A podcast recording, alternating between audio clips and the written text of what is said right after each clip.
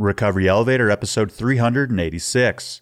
So I recreated chaos with alcohol. Mm-hmm. And that's when it really all started to spiral because I started using alcohol as a coping mechanism. Uh, like this? Yeah, that should work. Mix down. yeah, keep going. Yo, yo. Mix down. Three, four. Yo, yo. Wiki, wiki. Three, Mix four. down. There we go. Seven, eight. Wiki wiki, mix down. Guys in the house. I love it. Wiki wiki, mix down. There we go. Three, four. Wiki, wiki. Welcome to the Recovery Elevator Podcast. My name is Paul Churchill. Thank you so much for joining us today. On today's episode, we have Shad. He's 46 years old from Indiana. Took his last drink on March 19th, 2021. Great job, Shad. Listeners, if you're wondering what the heck Cafe RE is all about, We've got a Cafe RE open house chat this Saturday, July 16th at 12 p.m. Eastern, where you can learn all about Cafe RE on a Zoom call. If turning your camera on is too far outside your comfort zone, no problem, you can join with your camera off. Listeners, in a nutshell, Cafe RE is our private online community with over 1,300 members across the globe. Most of them are in America. The bulk of the dialogue in Cafe RE takes place in one of our four private Facebook groups but we also have around 50 to 60 chats per month. We got book club, movie club. You can get paired with an accountability partner, and you can attend in person Cafe RE meetups. In addition, you get a discount to all sober travel trips and official RE retreats. If you'd like to join the open house this Saturday, the link is in the show notes with your information of how to join. Thank you, Liz. And now let's hear from Exact Nature. Exact Nature's all natural CBD based products are specially formulated to help you lighten the load in recovery. Recently, I've been taking Exact Nature's Z's pills and sleeping so well. These products are 100% THC free and they can be a great tool for your recovery. Learn more at exactnature.com and use the promo code RE20 to receive a 20% discount on your order. That is RE20 at exactnature.com.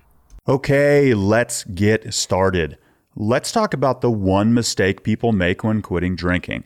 Now, listeners, I'll admit the podcast title today falls a little bit into the clickbait category, but I like it. And even though you've heard me say on this podcast probably every episode, there's no right or wrong way to quit drinking, please don't make this mistake when quitting drinking. Now, this is a mistake that almost everyone makes, including myself. I did it for nearly 2.5 years. And I do want to put some framework around the word mistake. Yes, it's for show and catchy title purposes, but it's something most of us need to experience first to know that pathway isn't working. So, is it a mistake or just part of the journey? You get the point. So, here we go. The one mistake people make when quitting drinking is they just quit drinking. Another way to say that is people recognize they have a drinking problem, are addicted to alcohol, and all they do is quit drinking. The term for this in the 12 step rooms is a dry drunk. And what I mean is this you quit drinking, and then your plan, your program, your recovery consists of nothing else than you staying away from alcohol. This is you coming at it from a stance of sacrifice. You say no to drinks when offered. You either concoct a story about how you're training for a marathon, or you say you don't drink. Few ships, if any, are burned, and you're running off the finite sobriety fuel called willpower, which works until life throws you a 100 mile per hour Randy Johnson fastball. When this happens, you don't have much to rely upon, or there aren't any tools in the toolbox. Simply quitting drinking is a mistake because you don't learn healthier coping strategies. You don't gain the insight of why you're drinking in the first place, and you don't develop an alcohol free community. You're also not learning how to process energy, how to discharge energy, it all just ends up getting stored in the body. In my opinion, those are great reasons why you don't want to make this mistake. However, the biggest reason why you don't want to make this mistake is because you end up selling yourself short. And here's what I mean you, the listener, punched a ticket to this club where the entry requirement is pain. 100% of listeners with a drinking problem have said to themselves, fuck, I can't do this anymore, or I can't go on living like this anymore. Some of us have fiery rock bottom moments. With others, it's a culmination of failed internal promises, hangovers, shame, and guilt. There's an incredible amount of camaraderie that comes with quitting drinking when you quit drinking with other people. Now, I feel this is the true mistake people make when they quit drinking. They sell themselves short on what a life without alcohol can be when they do it alone. Listeners, in 2010, I quit drinking for nearly two and a half years. All I did was stay away from alcohol. Towards the end of that streak, it was painful. It was so lonely. I was so lonely. And then I drank. So eventually, as most of us do, I realized I had to do more than just quitting drinking. And this podcast, which launched on February 25th, 2015, was part of that plan. Stop selling yourself short. Say yes to as many recovery opportunities as you can books, podcasts, Quitlit, retreats, spiritual teachers, music, chats, meetings. That list goes on and on. And yes, some of it is work, especially at the beginning, but these investments of time into yourself will pay off huge in the future. We're all somewhat versed in investment terminology stock market, bonds, yields, returns, blah. In terms of investments, you investing time into yourself and your recovery will be the most impactful investment you will ever make. So stop selling yourself short. Now, I don't know what that will mean for you, but here's a quick story of a powerful alcohol free moment for me. At our 2019 retreat in Bozeman, Montana, I participated in the breathwork workshop led by a gentleman named Brittick.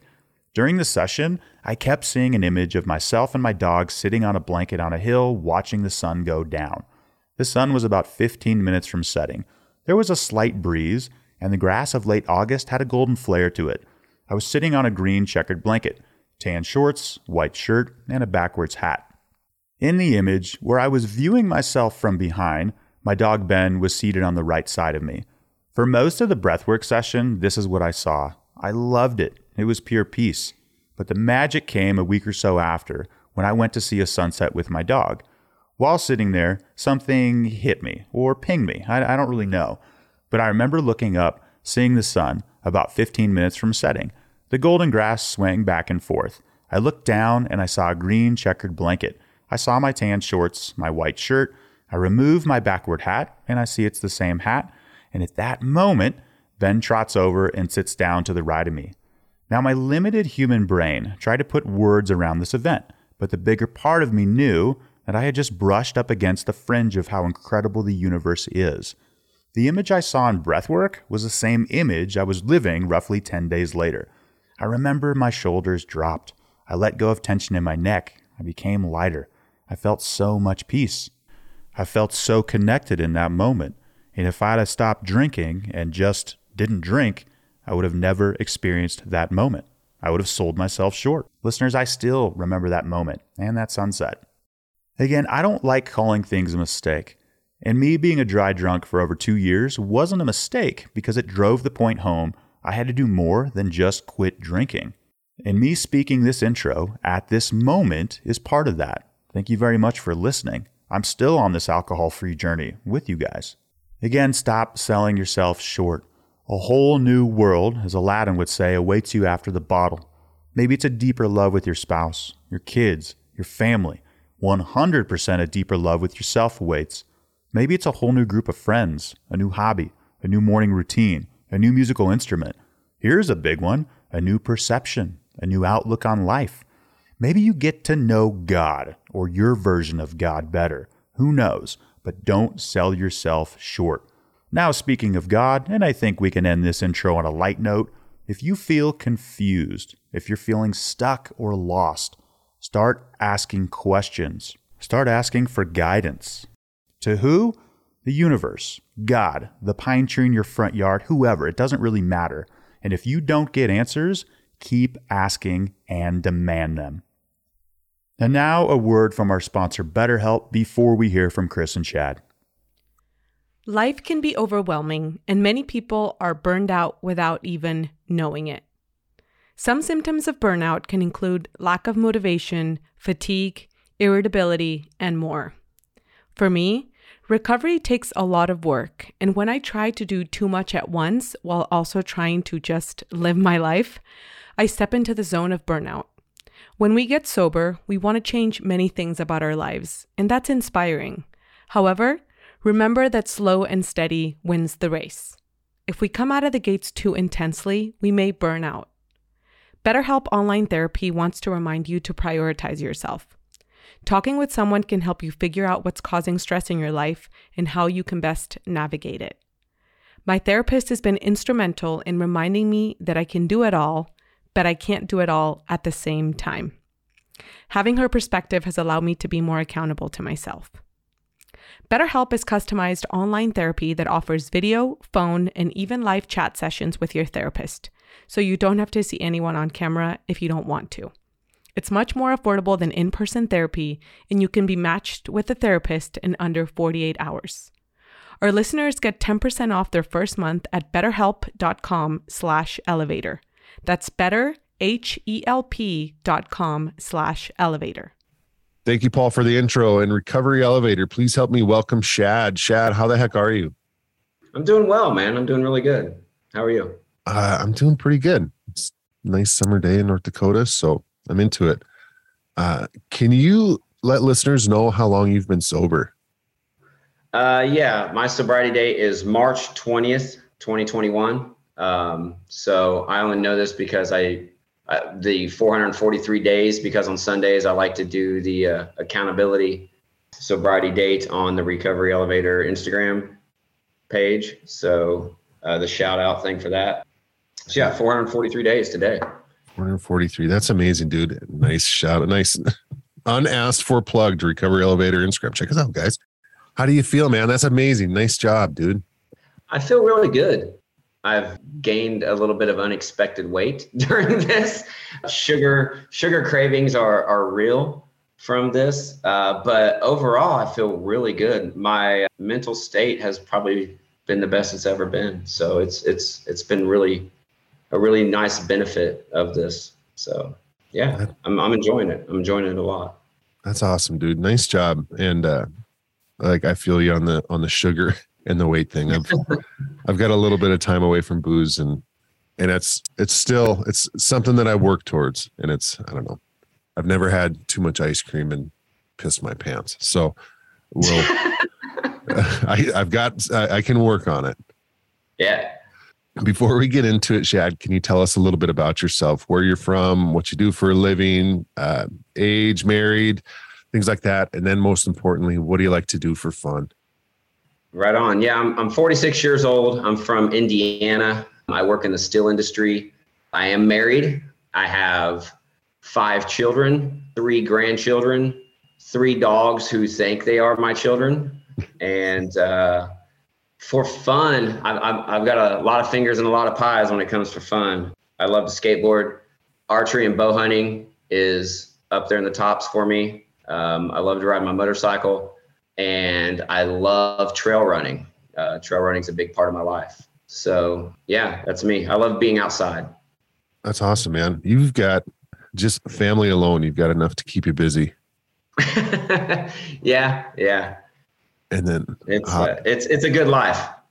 That's awesome. I think nature is nature too. It sounds like a lot of your hobbies are like outdoor, and, and there's just something there's something different about like in sobriety having those moments outside, don't you think? Yeah, being outside in nature, just being in nature in general, has always been. It's been like my church. It's where I've always found a center. It's where I've always felt comfortable. I love being in the mountains. Being above timberline is my favorite thing in the world because it's you have to earn that privilege. You can't just take a car up above timberline, and it's very beautiful. It's it's the only thing man hasn't completely screwed up yet so we, we give it we give it a solid effort but it's yeah nature's my that's that's my church. That's where i feel whole and where i feel complete at. I love it out there. And it's worked you know tenfold during sobriety. I love it man. Yeah i know for me too it's it just hits a little different when i'm not nursing a hangover or just completely running on self-preservation to be able to slow down and take it in. Absolutely. It seems awesome. to be the only place i can slow down at is in nature. I'm I'm pretty high strung most of the other time, and in nature I can just even trail running it it I, I seem to find a a calmer calmer state. Become a little more observational. For sure. All right. Well, cool, man. Again, thanks for coming on. Uh, I'm excited to get to know you a little better, and let's let's do what we came here to do. can you tell us a little bit about? Um, let's just start with your early relationship with alcohol, and we'll kind of we'll work forward. Let us know how things started, and, and yeah, well, let's get the conversation going. Absolutely. My introductory to alcohol was at a very early age. I come from a family of addicts and alcoholics. And very early in my childhood, I, I experienced um, severe child abuse from a stepfather. And that in turn brought my first escape from it, which was a skateboard. I was constantly surrounded by by drugs and alcohol, uh, and this isn't like me accusing that of being my problems. Uh, it's just part of of that story uh, because I have no hard feelings about the way that I was raised. I think it's I think it's important just to be you know I said observational earlier, but I think it's important just to recognize where some of these feelings come from. Just For sure. To, again, and I love that you said that. It's not about blaming, but to to try to understand where maybe some of our responses to life started. I yeah, think, I yeah. think that helps. And All right. So yeah, I was, you know, I was taught very early on that that drugs and alcohol were how you dealt with problems. And when I was a teenager, I moved in with my grandparents and my grandfather who was basically my father figure and my best friend with without him I, I don't think i'd be alive today but he was also he also liked to drink. And that's you know that's what him and his buddies did when they got together when we're out shooting bows or whatever having beers. My grandfather liked to have uh, a whiskey and coke. And i can remember really early on out in the garage he had a bottle of crown royal that he always kept out in the garage for when the guys came over or whatever. I can remember you know hey my gramps drinks this. I'm to try this out. And oddly enough whiskey became my thing I didn't really drink though until my first marriage.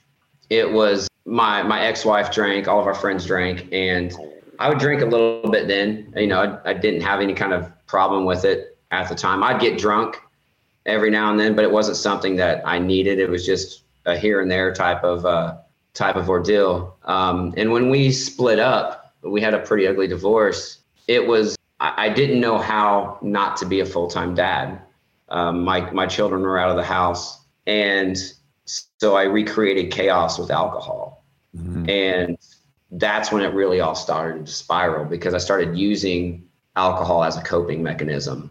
I wasn't taught those basic skills as a child, and you know, not knowing how to cope with things is a, it's a really big deal as an adult. Uh, it's a big it's a big deal as a child, even more so as an adult. I found that out through therapy later on. That was, you know, because I was battling depression and everything. Yeah. Once I got into the habit of using whiskey and and moonshine and bourbon as coping mechanisms, that's just where I went. I, I went there pretty hard. Uh, in in the mid 2000s, I started experiencing a lot of death of uh, friends and relatives. Yeah. And compounding that with the divorce and the not having my children around and the depression, I I doubled down on alcohol. And in 2011, when my grandfather passed away, my world kind of fell apart. I, I didn't know what to do. So I tried to drink myself to death for a couple years. Luckily, that didn't happen. By something, you know, some power greater than I understand, during that uh, decade, I didn't uh, I didn't lose my job. I didn't get any DUIs. I didn't crash my car. I didn't hurt anybody physically uh, or myself. And I have no clue how because I gave it a solid effort on trying to achieve all of those things. So one morning, it was after my my birthday in 2013. We had a camp out, and I woke up to an empty gallon of moonshine and a lot of you know blacked out, uh, vacant times in that three days that I couldn't remember what happened. And that was my first wake up call that I had a problem. Uh, it, it took a year after that before I finally like was like, okay, I can't do this anymore. And I stopped for two and a half years. I, I found running during that time. I started running on July 1st, 2013. I was overweight, battling depression. And I just decided to go for a run one day. And something about that run as much as it hurt, really resonated and and and brought me like a moment of peace. And I hadn't felt that in a long time, so I kept doing that, and I kept doing that, and I kept doing that. That you know, that's amazing that you found something to to kind of help you help you through that. I wanted to I wanted to rewind just just a little bit to the end of that first marriage, and then and then through the the losses that you had. Yeah. Just out of, out of curiosity, you you know, you had mentioned that earlier, you know, teenage years that you had experimented that usage was kind of normalized. It was something that you had seen. Uh, I'm going to assume it just not a big deal. This is just kind of part of part of life. Something people do. After that, after your your uh, the end of your first marriage, did it? Was there a progression into that using for using as a coping mechanism, or did it did it come on pretty suddenly, or did it take a little time? That wasn't much of a progression. It it was. I'm addicted to more, and I have been since uh, uh, from a very young age. If one good, one's good, ten's better with me.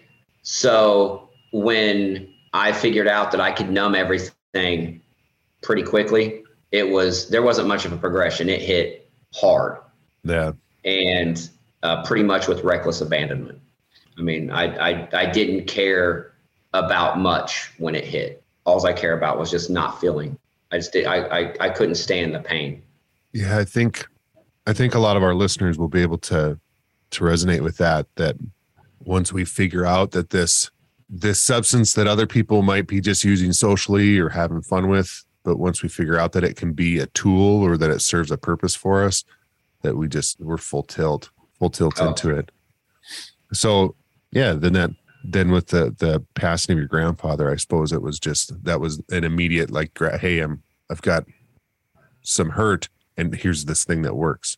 Yeah, yeah, and I, I had lost my my my little brother a few years prior to that to a drug overdose. Oh man, um, and you know during we were both raised in the same environment. I happened to go live with my grandfather to try to get away from things. And he was he he was really drawn to that outlaw kind of lifestyle uh, where i was trying to escape it and it you know ultimately took him. And you know that's those two things right there really really hit me hard. And that's that's how i dealt with it. I, which i dealt with it by not dealing with it. Yeah. you know? Well, I'm, just I'm incredibly sorry about those losses, man. They're they're tough, especially the I mean, a sudden loss of a sibling for I mean for different causes, but that's something that I've dealt with, and it's, Uh, same thing when I was when it happened. I didn't deal with it, and that was never modeled to me. And I think society's weird, man. People have been dying as long as they've been living, but we still, I think, even healthy, even like mentally healthy people, we still we still struggle with it. But in active addiction, it's yeah, there's this. I know what's gonna what's gonna get me through this, and it's it can pour a lot of fuel on that addiction if it's already set in. Yeah, it's it's uh, it was a it's a very scary time. Um, looking back on it, I mean, it was. I, I don't like I said, I don't know how I got through that, and um, I don't understand why I'm able to talk to you about it today. Like I don't I don't know why. I'm grateful for it, but I, I don't know how I'm here. Well, I think there's I don't know, there's a reason. Maybe we won't maybe we won't understand it on this side of eternity, but I, th- I think there's a reason that that we're both here. Um, For sure. So, okay, uh, let's get back to where we left off. Uh, after Yeah. that birthday, you said you were you woke up to the empty bottle of moonshine, and you're like, "Shit, something's got to give." And Yeah. you had you had started running, and you you were explaining just like kind of the peace that you found in that. So let, let's just Yeah. walking forward, man.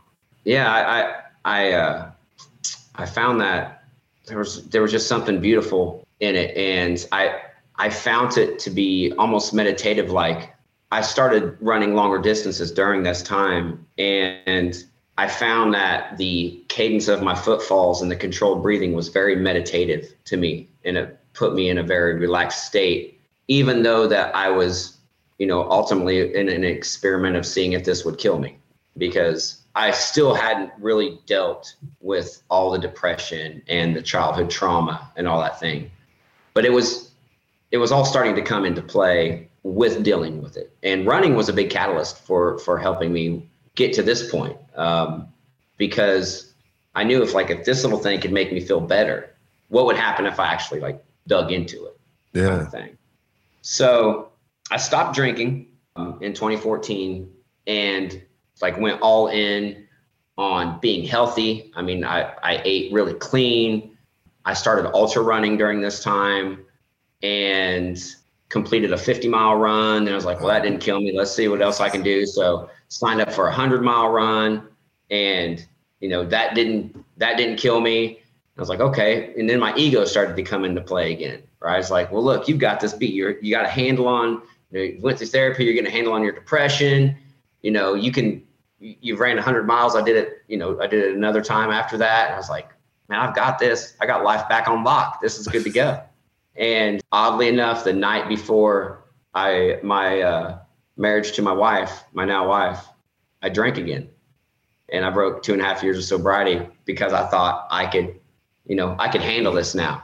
I got this. Those dangerous ass words, man. Yeah, yeah, it was, and and I had my first hangover in a long time the day of my wedding, and I was just like, man, what what have I done? So I woke up and I went for a run and I was about two miles into my run, and I didn't know whether I was going to puke or poop myself, but something bad was about to happen. So, because I hadn't felt that in a long time, and you know, I, I got through it, but uh, yeah, I felt better after that run. And then, man, the night of the the day of the wedding, and then at the reception, my wife and I started drinking wine, and because I told her I'd had some drinks the night before, man, I got drunk again, and it went.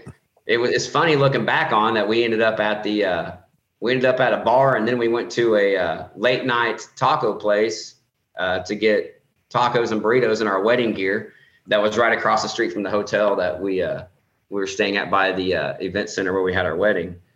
But yeah my, my ego got came back into play. It's like okay you can handle this. You can you can do this. You can mm-hmm. handle a drink here or there or whatever. And i did, did that for a did, while. during that two and a half years did you do anything uh, you know you were running and that's running 50 milers and 100 milers that's just that's amazing. It completely blows my mind. I've met a few of you people in recovery and i'm just how in the hell is this a thing? But not wired right? Just for what it's worth i think that that's amazing. But you were doing that and just out of curiosity were were you doing anything like recovery related or like to and this is this is not to say I, I almost hate to ask a question because I don't want to make people to make the assumption like, well, if you're not doing 12 step or if you're not doing this or this, it's not the right thing. I'm just just out of curiosity, were you doing anything to dig into the like recovery side of stuff, or was it was the running sufficient over that period of time? Yeah, I I did. The only thing I did was go to therapy to deal with my depression. Okay. Um, because I didn't think that I had a drinking problem. I mm-hmm. thought I had a depression problem so I, I didn't. I, I was just white knuckling and abstaining, and um, you know the term dry drunk. You know, I was still still having the same behaviors. I just wasn't using alcohol, but I substituted all those miles for alcohol, and uh, I don't think it was a bad thing because it it it's all part of this trip, right? But mm-hmm. I definitely white knuckle it, and I it's it's I think it's a big reason why whenever I started to drink again without doing any of that other work that I didn't know I needed to do, why yeah. it escalated back to a bad point again by 2021. Okay. So let's go back to this, this is a weird statement. Let's go back to the wedding night. Tell me about your wedding night, Shad. Not that part of your wedding night. so the oh, the other thing I wanted to ask is so I would imagine that your that your wife knew that you that you that you didn't drink or that you hadn't drank for two and a half years prior to that. Did did she know you before? Like, did she know drinking, Shad? Before? Oh, absolutely. She met okay. me during that during that part of my life. Like, okay. I I honestly don't know why my wife is around me because I tried every reason to run her away. There's no reason for her to be here. Like with me. I, I was not a happy person. I I wasn't a mean drunk or anything like that. I, I just you couldn't tell me anything to do that I didn't want to do. But I was a handful. I mean, I'm I'm still a handful. But for whatever reason, she sees something in me that I don't see in myself. And I'm I'm forever grateful for that because honestly, I don't without her, I wouldn't. Uh, I wouldn't be sober today because she's a she's a big part of my support system. That's So, awesome, man. That's yeah. amazing. Grateful that you got her. Did did she express any concerns or was, was she nervous at all when you when you had let her know that you drank the night before or that when you drank the night of or was she just like all right okay No, I, I don't. If she was nervous, she never voiced it. But she's also not one to any of my crazy ideas. She's never one to discredit them. Like if I'm if it's something that I believe in, she's just like, yeah, okay, I, I got your back, regardless of what it is. So if I tell her like, hey, I, I had some drinks the other night, she's looking at it just like I was, like, all right, well, you've you're not the same person you was when you stopped drinking. Maybe you you can do this normally. Um, She's- she never even questioned it. she's gonna let you Yeah. figure it out Yeah, yeah.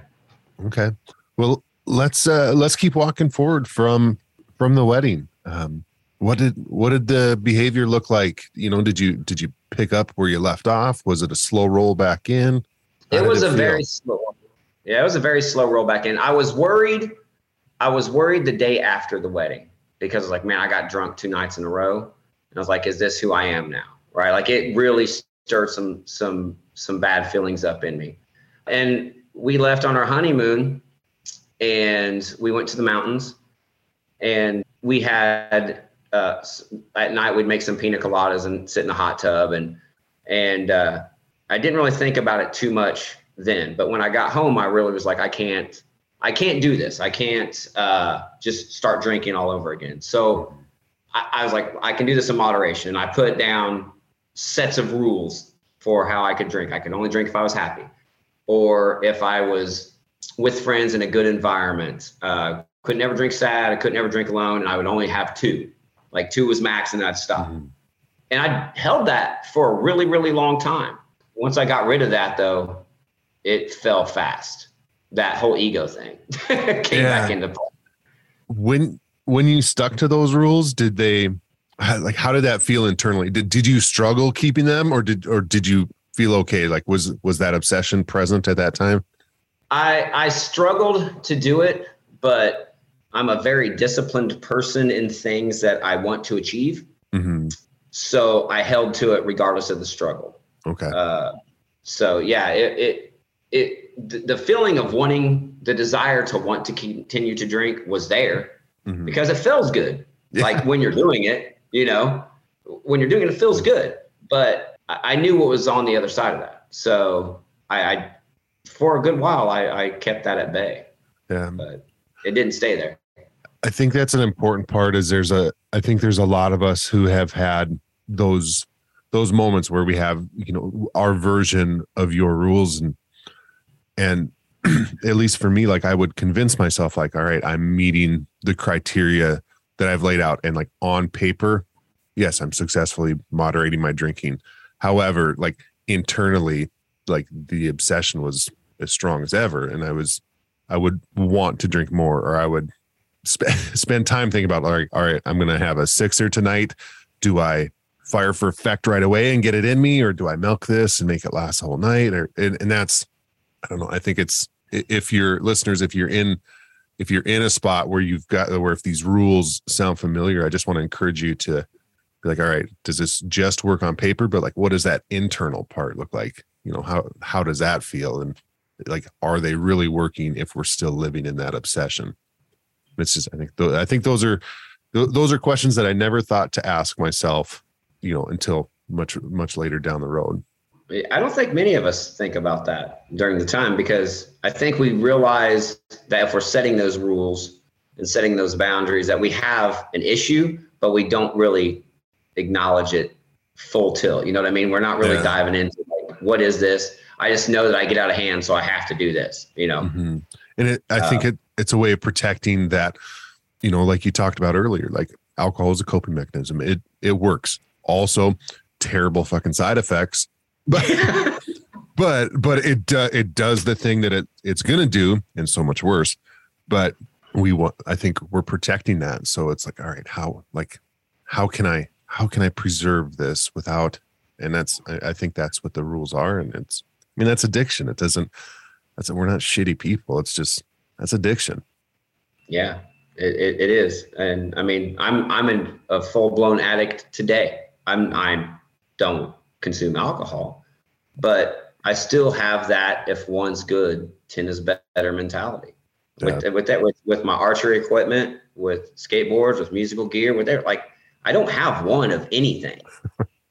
you know, um, and I, I except for my motorcycle, I have one motorcycle and one truck, but you know, it's uh, that's just it's it's kind of how I am. I, I can't do anything in in normally. I can't run one mile. I have to run a bunch of miles. I can't. It's just how it's just how I'm wired, and it's this uh, this journey has been really uh, letting me see some of that and trying to get a grip on some of that as well. You know what I mean? Yeah. All right. Well, let's let's keep walking. So you you've got these rules. How long? How long before you before you let those go? And uh, again, kind of same questions earlier. Like, was it a was it a process, uh, uh, like an escalation, or was there a defining moment where it's like, to hell with this, I'm going all out? Yeah, it was it was fairly gradual during that time of of starting to drink a little bit again and and really working on myself physically and mentally with the depression stuff. I took a promotion in my at my job and with that promotion came a lot of stress, which usually does with any job. And it also came with a, a very uh, big financial gain. And I started to like purchase high end bottles of bourbon Mhm. and high end whiskeys and things like that to put into my to my bar when we had guests come over. Like, oh, I, you know, I'm not going to give you this plastic handled, you know, bottle of Canadian mist or whatever. Like, I got some good sipping stuff here. So it was a very gradual thing, but it, it got to where I was coming home and having I'd make an old. I love old fashioned or loved old fashions, and I'd come home and make myself an old fashioned, or I'd make two old fashions. And during that time, where where it was just like kind of gradual, and where it really dumped off was my middle son, Brennan, who is me at 23, got into a motorcycle accident. And he uh, he also has a, a problem with alcohol because I taught him all this stuff. And when he got into that wreck, a lady had pulled out in front of him and he had T-boned her. And I, I, I rushed to the hospital because I got a call at work. And I'm sitting there looking at him and like he didn't know where he was at. You know, he didn't. Um, he he's very fortunate. He wore, you know was wearing safety gear and everything, but it really started to hit me about man. Everything he is is because he just wanted to hang out with his dad during some really troubled times, and I didn't look at it as a bad thing then. I still don't, but he learned some really bad things because he wanted to hang out with his dad at the skate park and at shows and with the guys when we're you know having campouts and drinking and all this stuff. And he just this is just what you do as a guy right? So i had a hard time really dealing with that. And then that's when i really started drinking heavily again.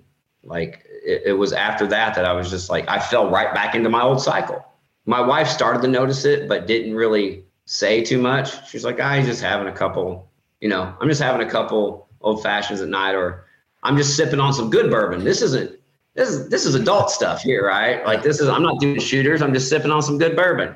But yeah it, when when it started to fall off the deep end it it went pretty fast and for a, a while. How could it be a problem if it's this fancy thing?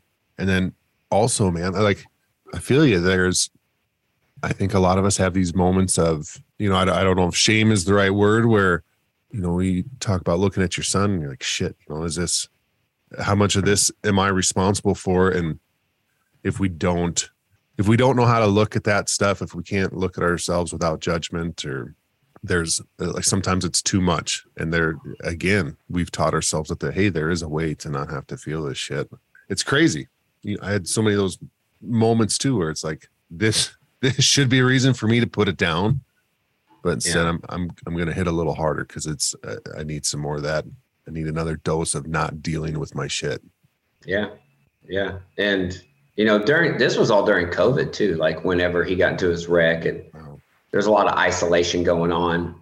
And so, you know, I couldn't go out anywhere. We didn't have my wife has some medical issues, so we couldn't like have friends around who weren't protecting themselves. This isn't about, you know, any has anything to do with people's beliefs on COVID or anything. It was just a fact. She she almost passed away from it. So we had to be very selective of who we could have around. And yeah, so it was like really easy to just knock back bourbon in your house Yeah. with nobody even knowing it, right? Because I'm still showing up for work. I'm still doing my job. I'm still doing everything that I should be doing. Those first few hours of the day weren't always great, you know. I was still running when I could and doing all this other stuff, but yeah, it uh that isolation it, it really took hold. Being in my own thoughts about, you know, the life that I've showed my children, it was hard. It was very hard to deal with. Yeah. I think I think COVID did set the stage again. Was, I agree. This, this is not political. COVID just set the stage for a, a lot of isolation for people. It it it normalized it. It gave you know if somebody might have been on the fence about isolating it. It I mean that's a built-in excuse. My wife and I use that. I mean, we were sober, but we still use it as a reason to not ah, socially. Is this something we want to do? We'll just ah, nah, co- COVID. Sorry, can't make it. COVID. And like, what are people going to say? You know? yeah. Uh, Yeah. it's tough. It's it's it's tough because in that isolation, I don't know. I th- things have the ability to progress without any sort of check from what would normally be a support group or even those people that are close to us. You know, some of our behaviors could could escalate, and we just kind of look at each other like, well, you know, like you're going through hard time, we're going through hard time. The whole freaking world's on fire right now, so maybe I'll give you a pass but let's let's keep walking forward to to that day in March. Like how did what what did the lead up to that uh March Um, 2021 look like? So yeah, the uh, for whatever reason on March 19th, I woke up in one of those I need more moods. I went and visited with a friend of mine, and we had Irish coffees that morning. Um, one of my best friends, and midday I come home with my wife, and and we had a uh, I had a, a an old fashioned while sitting at home with her, and we had plans to go have fish tacos that night at our um, one of our favorite uh, Irish pubs that we like to go to and, and eat at. And during during Lent, they have fish tacos on Friday. And I'm not Catholic, but I love fish tacos. So uh, we we go there, and um, they have a they have a really good bourbon there that I like. And I just started ordering doubles of them. And and my best friend happened to be there, the one I was drinking with early that morning. And he looked at me and he's like, Man, you got that look in your eyes. The look that he saw, you know, 15, 20 years ago. Mm-hmm. And he's like, You got that look in your eyes. And I'm like, I'm fine. I'm having a good time. And a music venue down the road, my friends were playing a show at, and it was the first rock and roll show since COVID hit. And I've played a lot of shows on that stage, and they were playing. And I was like, I want to go down here and see my friends play some live rock and roll tonight. And my wife was like, ah, I don't really want to do that. Like, I'd rather go home. I was like, just drop me off, go home. Like, I'll find a ride home. It's fine. I'm already pretty hammered at this time. And uh, she's like, how are you going to get home? I was like, I got a phone. I've got technology. Like, it's not a big deal. It's, on, it's only eight miles away. I'll get home. So I go in there and start, you know, continue that the drinking with old fashions. And they start playing in that weird little depressed thing in my head where I, I don't have a problem with death as far as on myself. I'm not afraid of it. I've came to terms with it a long time ago. It was a great day. And I like this little thing in my head. It's like, today'd be a perfect day to die. Because I'm, I'm watching my friends play rock, live rock and roll again. Something I didn't know what was going to happen. You know, I, I had a, a good day with friends and family. And I was like, yeah, it would be. And I tried to take myself out on bourbon. Mm-hmm. And I just go up and start ordering tons and tons of bourbon. And I don't know what time span this went through because it's a lot of uh, a lot of blacked out parts there. I just remember my wife grabbing me and going, "Hey, it's time to go home." I didn't even I thought she was gone. Yeah. I, I guess she had been sitting out in the car for a while. I think she saw where I was heading to that night. And for whatever reason, I was very compliant that night. I don't know why. Um, I go, okay. And I just walked out the door with her. Or so I thought I walked out the door with her. Evidently, I paid two bar tabs. I didn't even know I had two bar tabs open. That's, you know, that that's figure that one out. Yeah. Blackouts are weird. Yeah. Uh, why I had two bar tabs open in the same bar, I don't know. But uh, when we pulled into the garage of our house, I guess I wouldn't get out of the car. I just was passed out in it. She was trying to get me out of the car. uh, I woke up um, a few hours later on the couch, still in my coat, still everything else, and ran to the bathroom and started puking up the insides of my feet. Mm. Like, I mean, it was bad. And uh, I'm laying there. I, I probably should have went to the hospital for alcohol poisoning, but I, I didn't want to, not out of stubbornness, but because I wanted to feel every ounce of what I did to myself. And I was laying there on the floor, and there was a line from uh, some friends of mine, uh, a band called Seven Degrees from Center that I used to play a lot of shows with. There's a line in the song that says, "The next breath, the next breath you take is the one that keeps you alive." Wow. And that kept going through my head to just breathe. Don't forget to breathe because I didn't know if I was going to come off that bathroom floor. And I told my wife to put our dogs up because I wasn't going to be able to watch them while she had to go to work. And I laid there on that floor most of the day. Uh, she comes home that night and I walked into the dining room and I go, I tried to kill myself last night on bourbon. And she started chuckling, thinking I just drank too much. And I go, I'm not joking. I tried to kill myself on bourbon last night. And she looked at me and she goes, Do you think you should talk to somebody about that? I said, Probably so. And she's like, all right, let's get you some help. And she's like, from, you know, just no judgment, nothing, yeah. just 100% supportive. And she knows that I have a lot, not a lot, I have some really good friends in the sober community from either trail running or from wherever. Yeah. So I started reaching out and because evidently I didn't know how to do this sober life. And I had to had to drop, you know, my own ego and and go i need help with this. And so I, I, reached out to some some really good friends and they weren't all local. I mean one of my one of my favorite people and and women in this world lives out in california. That's you know across the country from me. Yeah. And i love her to death and she's been a very pivotal part of of of my sobriety and a great friend for almost 20 years. One of my close running friends has been sober for since she's I think 18 or 19 years old, and you know she she put me in touch with some AA stuff and some other running people who AA. You know, I, I just these people, none of them judged me for what I did. They knew that I was sober once. Yeah. They knew that I, you know, fell back off, and and you know, just like when I woke up somehow next to that empty bottle of or empty jug of moonshine, I, I was there in a very short amount of time, back in that same spot didn't judge me, didn't do anything. They just supported me. It's like, here, man, we've got some tools for you. Like we got a support group. We got all these things. So yeah, man, I, I just I jumped. I got uh, made some made some calls and was willing to do some stuff that I wouldn't do because where I come from, sobriety isn't a choice. Sobriety is court mandated. Yeah. Right. You don't quit drugs and alcohol by choice. It's because you've been in so much trouble. The court demands that you do these things. Mm-hmm. So there was some weird stigma with that with me, and uh, I come to find out that there are people who do it by choice, and that it's not court ordered, and they just want to get their shit together.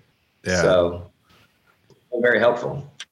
I just want to say, like, I'm glad, like, again, like, I'm grateful. I'm grateful for your wife, and I'm grateful that you had her. Um, I think that says something about your relationship that you're able to like that you were even even able to tell her that. That I mean that's it's a hard freaking thing to wrap your head around and then to be able to express that to someone and just huge kudos to her for for being the type of person who's not going to be like what i mean there's a lot of folks who'd fly off the handle and that's i you know i don't say that out of judgment but it's just i mean that's that's a hard thing to hear from someone that you love but to be able to create that space to where you know to where you could start a conversation hey well okay, what do we do? How do we get you some help? And then, you know, I'm glad that you've also that you had some sober people in your life or rec- people in recovery to reach out to. I think a lot of us don't know what recovery can look like. There's so many, like, I mean, you said it, you said the word, man, stigma. There's so much of it's going to be, it's going to be a loss. It's a, it's a lot, you know, for me, it was a fear of losing this thing that, that makes me sane or helps keep me sane. Again, like not seeing all the bullshit that it did, but um, I don't know. It's a life of recovery or sobriety was in my eyes this like sad, miserable existence of denying myself, and I think that it's I, I obviously think it is so much more than that and leaps and bounds better. But let's talk talk to me about like what it looked like this time uh, as you like as you reached out and started to do some things. How did it feel? What what did you try? What worked? Oh man, it's it's been so much different because I, I'm actually doing different type of work. One of my longtime friends, who was a who was a really good friend to my brother, who who passed away from a drug overdose, who's also uh, you know alcoholic and addict. He was part of a a group called Punks in Recovery.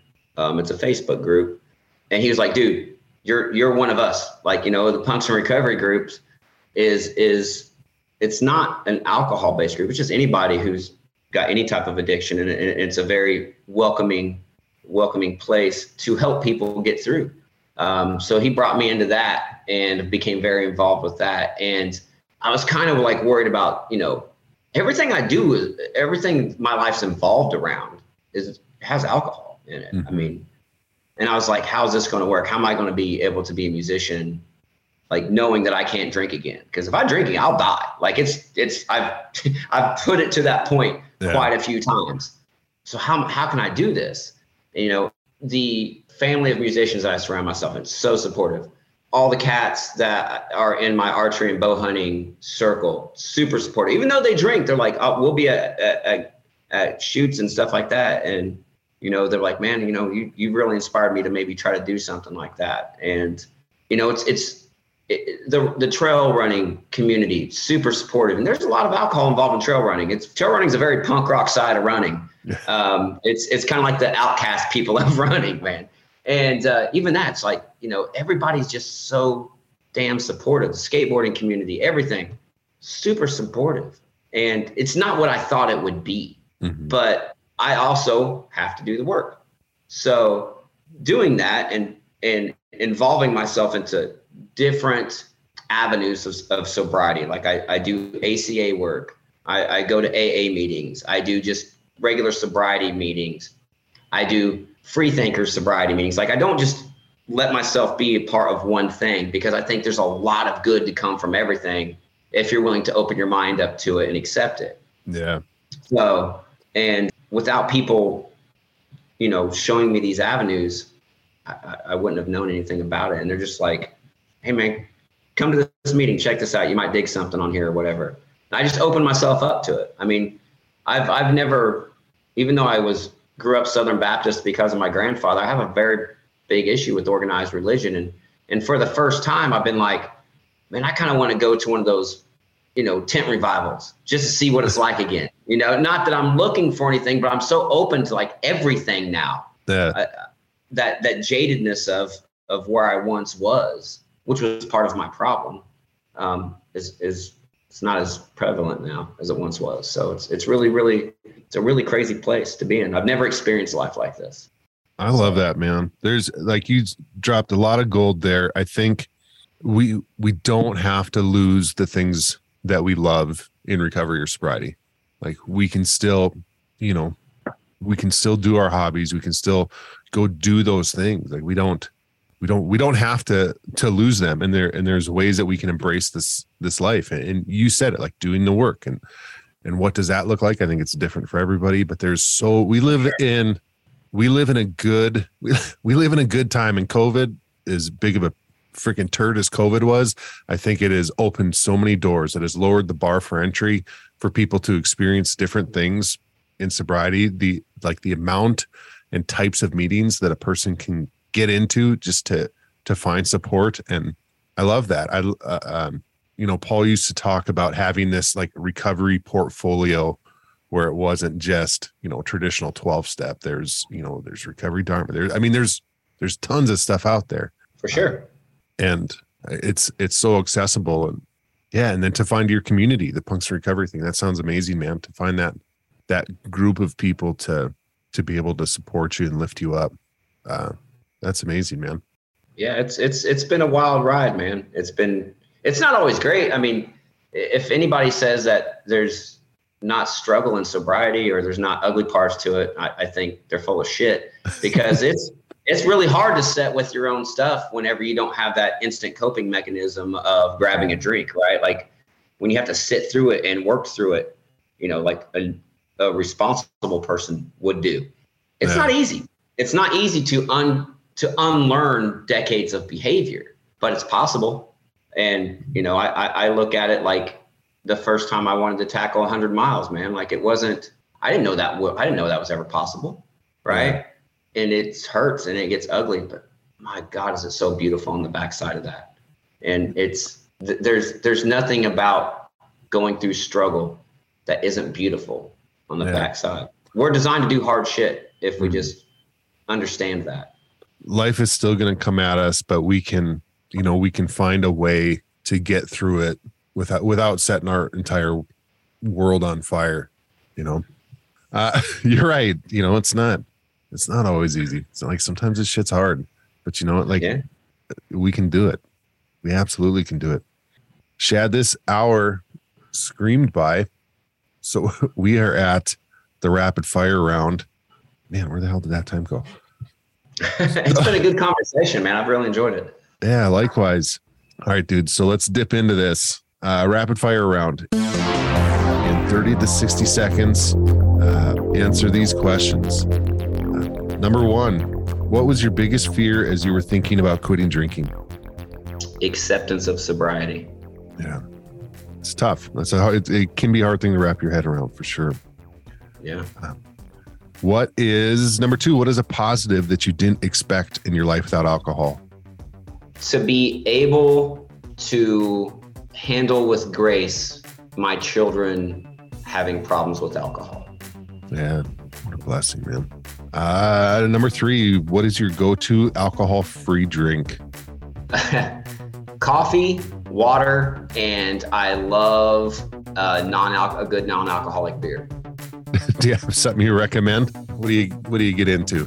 Oh man, I, it just depends on the time. My old beer fridge is now a uh, NA beer fridge, so it's stocked full of different stuff depending on my mood and what friends come over and things. I, I don't have any alcohol in the house, but I have some non-alcoholic alternatives. So it just depends. When it's cold, I like. I like a good coffee or oatmeal stout, and when it's hot out, I like a sour. So I mean, it's uh, just depends. So, but I, I did. I Athletic Brewing Company, Well-Being, Grüvi um, Bravus. Bravus, uh, their blood orange IPA is probably my new favorite. So, but yeah, there's a, there's a lot of good uh, non-alcoholic alternatives out there. Yeah, there is, and, and look, we'll just slip in this little caveat here. I know that for some people that could be a trigger, and I just want to mm-hmm. say, you know, this is that's a it's a personal choice. So if it's not your thing, that's okay. But if you're looking for something different, there's again, there's a lot of there's a lot of options out there. I didn't touch a shit for probably two years, but um, you know, I don't drink a lot of them now. But I'm I'm on a well-being kick right now. I just drop about sixty bucks at a crack, and it's it's crazy. They last way way longer than the shit beer that I used to drink did. Got off on a thing there. All right, I'm gonna slip this one in here. This isn't on my list, but uh, you know, you mentioned your Punks in Recovery group. Um, can you tell us about a time that uh, community has showed up for you in your in your recovery? Absolutely. There, I, I was. I'm going through a, another job transition uh, in the still industry, and with that came a lot of uneasiness and um, worry of the future, and you know, just reaching out to those cats. Like I was just em- embraced was like, hey man, this is this is just a little step. You've been through a lot of steps. Like this is just a little step, and uh, it's it's it's it was pretty amazing of the support that sometimes strangers, sometimes not strangers. I mean, Punks and Recovery, we got people all over the all over the world in in this group. I mean, and uh, it's it's pretty cool to have that network of just people who can who I can call and you know I can FaceTime, I can email, whatever, and you know they're there. And it's I haven't had to do a lot of uh, go through a lot of major turmoil yet while being sober. So that was like the first big thing that had hit me, and to get through it without without using has been has been really cool. So That's awesome, man. Uh, what parting piece of guidance can you give our listeners who are in recovery or thinking about getting sober? man, just keep coming back. Just come back. Talk to people. Go to meetings. It's scary, uh, but it's it's good. It's good. So just keep coming back. I like it, man. And last, but certainly not least, Uh, can you give listeners your favorite? You might need to ditch the booze if line. I don't know if I have a line, but there's a, a short story. Uh, my friend who uh, used to be a bar owner here where I live at, um, it was my favorite my favorite bar to play music at. I went in there one night and told him I was going to drink him out of whiskey, and he said you can try. And there's a picture of me passed out on the sidewalk outside of the beer, outside of the bar, outside of the beer, outside of the bar. And uh, so yeah, if you think you can drink a bar out of whiskey, you may need to ditch the booze. I need to get rid of it. Yeah. Oh man, Shad, I appreciate your time, dude. I think you're going to help a lot of people today. I appreciate your vulnerability and, and uh, thanks for coming on the show. I appreciate you uh, letting me share, man. It's been a good time. It's been a great conversation. All right, brother. Be well. You too. Recovery Elevator, thanks for listening. And thank you, Shad, for coming on the show. You're going to help a lot of people today. Well, RE, this episode is coming out one week after the 4th of July. Here in the States, that means barbecues, camping, boating, parties, and of course, people drinking. Quick shout out to my neighbors for not burning my house down. You guys are the best. These occasions are an opportunity for us. No matter how the holiday, or any event for that matter, played out, we can use it for growth. I like to try to take a look back and ask myself how it went. What was my goal? What went well? What could have gone better? Did I have a plan? Did the plan work? Moving forward, what tools can I hold on to, and which ones can I switch up a bit? When I'm doing this, it's really important to do it without judgment. If you met those goals, nice job. Remember those tools, keep refining them. Use this fuel to keep you going. Chances are some folks didn't make it as planned. So, what do we do with that? Again, try to take a look back without judgment. I'm proud of you for trying. The same questions apply. What went well? What could have gone better? What can I do different next time? If we're learning, it's not for nothing. It doesn't do me any good to beat the hell out of myself either. Shame has no place here. If I need some help moving beyond that feeling, I can focus on positive affirmations, gratitude, and doing the next right thing. You're working on this, you're trying new things. Your willingness to make a change is creating a new awareness that's guiding you in the direction you want to go. This is a good thing. And when all else fails, we can do the right thing with the situation that's right in front of us. Growth takes time. Let it do its work. You're doing a great job. You're the only one that can do this, RE, but you don't have to do it alone. I love you guys.